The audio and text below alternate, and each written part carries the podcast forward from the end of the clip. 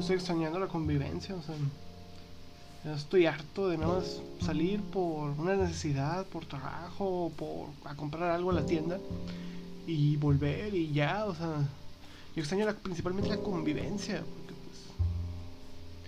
pues no he convivido mucho con, con amigos, o sea, he convivido con, no he convivido con casi nadie en esos últimos meses y se me, se me hace esa guerra. Pero pues bueno, gracias a Dios que tenemos a las redes sociales Buenas tardes y bienvenidos a Magnum Opus, el podcast dedicado a las artes en general. En esta ocasión vengo a hablarles de un tema que es probable que salte bastante polémica, sí, Mr. Polémicas me dicen, ya que hablaré del arte contemporáneo, pero no del arte contemporáneo, sino que principalmente lo que se me hace un problema a modo personal en Latinoamérica y que a lo largo de mi incursión en este ámbito he notado ciertos estos problemas que sí me generan bastante ruido. Y para aclarar, cabe que este podcast quisiera hacerlo de una manera un poco más coloquial, expresarme de una manera más personal como si fuéramos amigos. es como un pequeño, pequeño experimento. A ver si les gusta. Desde ese momento les vengo avisando por si me ha salido alguna grosería, pues ya están advertidos. Pues sigamos. Eh, el primer punto que sí me genera bastante problema a mí es el hecho de que el arte en Latinoamérica y México no se salva de esto, o más bien gran parte de la industria del arte suele ser elitista. Eso es algo que ya muchos están de acuerdo y no es que haya encontrado un tesoro inhóspito o que haya dicho algo que nadie más ha dicho, pero pues, algo que quisiera recalcar. El mercado del arte no es muy asequible para todos los bolsillos, eso lo entiendo perfectamente. Y es por eso que la gran mayoría de las personas que se dediquen a comprar obras de arte o ir a museos es gente acaudalada y eso genera pues, una gran brecha entre las clases sociales. Lo que provoca que las personas de clase media baja pues, no se puedan interesar por completo en el arte. Eso en cierta manera pues es es algo que yo sé que se entiende, o sea. Perdón si suena mucho el ruido del fondo, como que el vecino puso un poco de metal. No se preocupen. No solo los precios están fuera del margen de lo que una persona que trabaja en otro ámbito y que es parte de la clase media baja, como mucha gente en Latinoamérica, sino que las piezas y, y su contenido también lo están. ¿A qué me refiero con esto? Pues que una persona primeriza en el mundo del arte pues no cuenta con las herramientas necesarias, en la mayor parte de los casos, para entenderlos. Con herramientas me estoy refiriendo principalmente a conocimientos de historia del arte, vanguardias, crítica de arte, etc. Por lo que puede ser demasiado confuso para esa persona.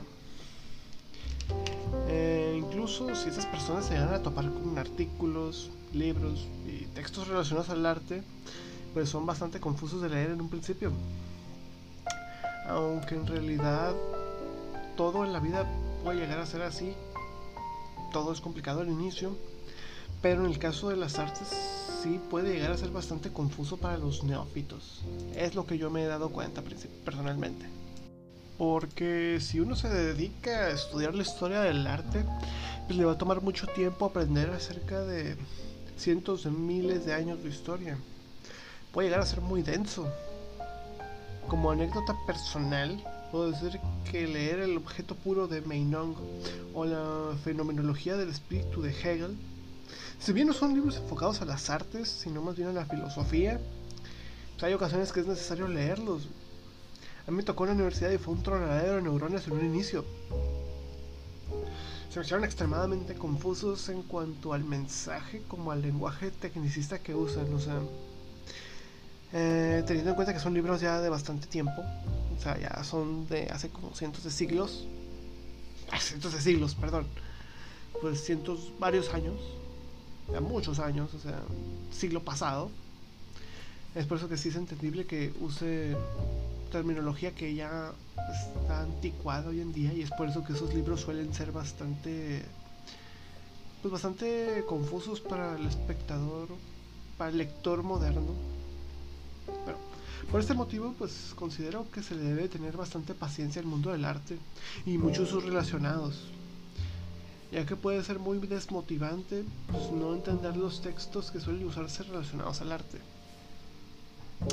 E incluso hay casos en que los autores o los críticos de arte, pues, de su criterio, suelen escribir múltiples artículos que tienen un exceso de tecnicismos y palabrería que solo ellos y su círculo de amigos entienden. Y que muchas veces cuando algo de lo que dicen no te cuadra a ti, en vez de ayudarte a entenderlo o despejarte las dudas, tienden a tacharte de ignorante. Pues así es el mundo del arte, o sea, así son muchas personas, o sea, atacan a la gente que no piensa como ellos y los tachan de ignorantes. No todos, pero sí hay uno que otro pendejo por ahí. Eso no es nada nuevo ni nada así, pero pues el mundo del arte tiene un buen sector de charlatanes y personas que son despectivos con, la gente que pues, no conforma su grupo de intelectuales. Eh, si creían que esas actitudes estaban reservadas para los niños de primaria, pues se equivocan, porque es parte de la vida. Pues los peces gordos siempre intentan intimidar a los peces más pequeños. Bueno, pues es momento de pasar a otro tema. Uno que si bien no me molesta, pues sí me llega a desesperar en ocasiones. Porque pues no sé cuál es el afán de algunas personas por ser así de ojetes, la neta, pinches ojetes. Pero me he topado con una cantidad de personas bastante amplia que buscan de manera castrosa meter ideas de que dedicarte al arte es una pérdida de tiempo. Este es un clásico.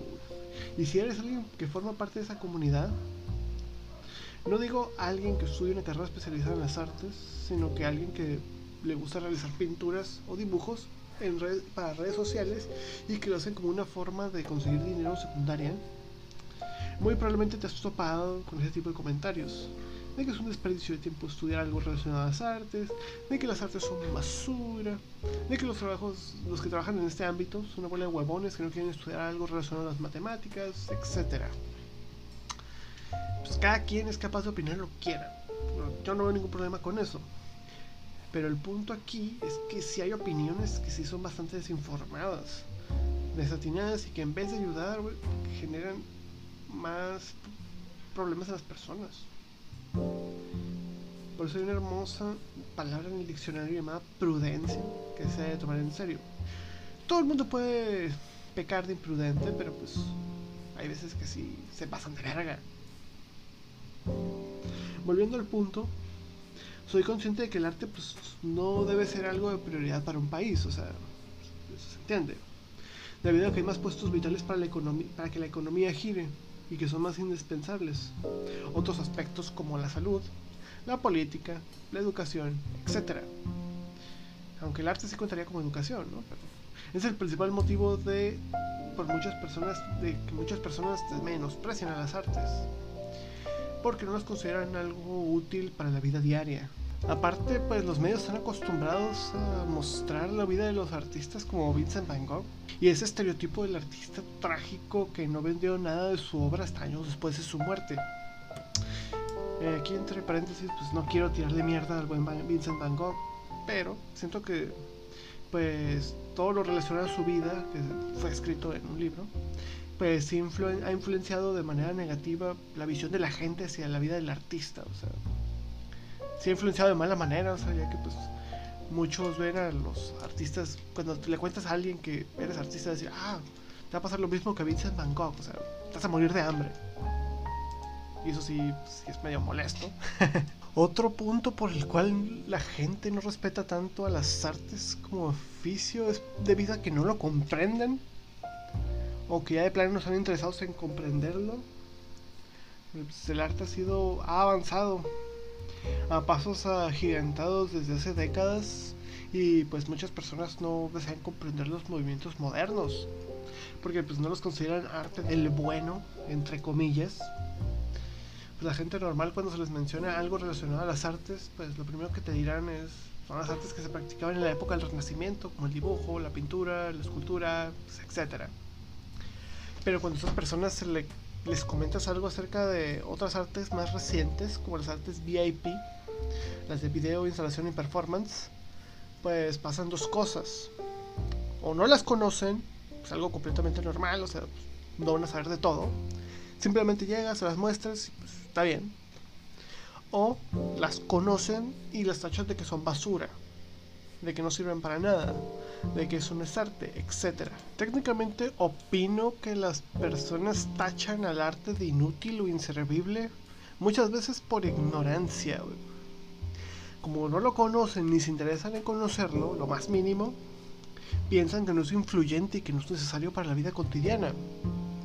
Cuando irónicamente las personas consumen arte sin saberlo, ya sea en la música, en el cine, cuando van pasando por la calle y se topan con algún tipo de mural o monumento, etcétera, o sea, ah, la gente, la gente y su doble moral, ¿no? Ahora pues cambiaremos de tema y pues hablaré acerca de otro aspecto bastante problemático de las artes en Latinoamérica.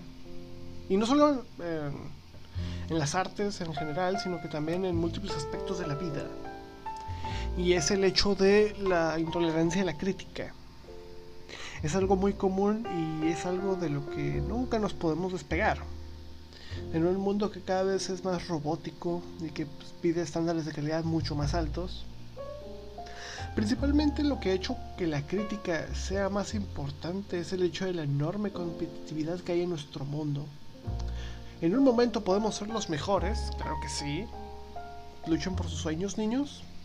Pero una mala jugada es capaz de provocar que varios se coloquen por encima de ti. A todos les pasa. Ya que lo difícil no es llegar alto, sino que lo difícil es mantenerte ahí alto.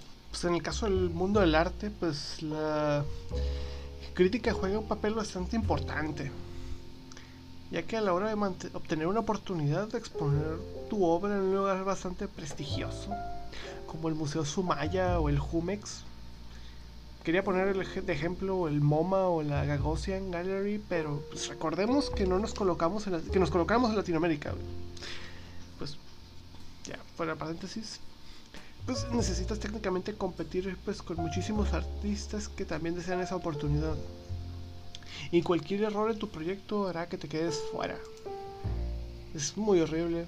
Yo lo viví. Una crítica bien argumentada pues es muy necesaria. Una que no solo ayude a rectificar errores que no notamos, sino que aparte nos dé unas herramientas para corregirlos y seguir adelante. Por eso es necesario tener algo de criterio. No todas las personas son capaces de realizar una buena crítica.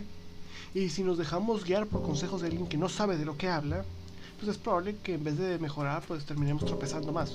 Ah, no porque alguien pueda hablar, no significa que debe sacar de su boca cualquier atrocidad.